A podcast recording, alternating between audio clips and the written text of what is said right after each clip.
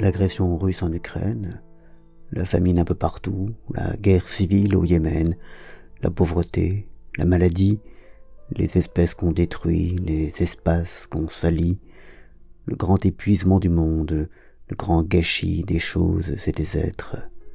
Et là, cerise sur le gâteau, comme s'il en était besoin, cette interdiction faite aux femmes, comme l'annonce à Marie, d'étudier, de diriger, de voyager, ce grand enfermement des femmes afghanes dans leur burqa, sont, chez lui, leur ignorance. C'est le ministère pour la promotion de la vertu et la répression du vice que le gouvernement taliban a substitué au ministère des Affaires féminines, qui a finalement décidé de ne pas rouvrir les collèges et les lycées aux filles et d'interdire l'avion aux femmes que n'accompagne pas un homme de la famille promotion de la vertu et répression du vice, promotion de l'homme et répression de la femme plutôt. Quelle tristesse que cette misogynie, pour les femmes qui la subissent, pour les hommes qui la conçoivent.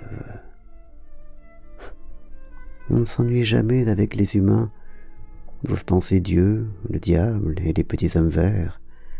Avec eux, le pire est toujours sûr. Laissez-les cinq minutes, et ils vous inventeront des catastrophes que vous n'auriez jamais imaginées.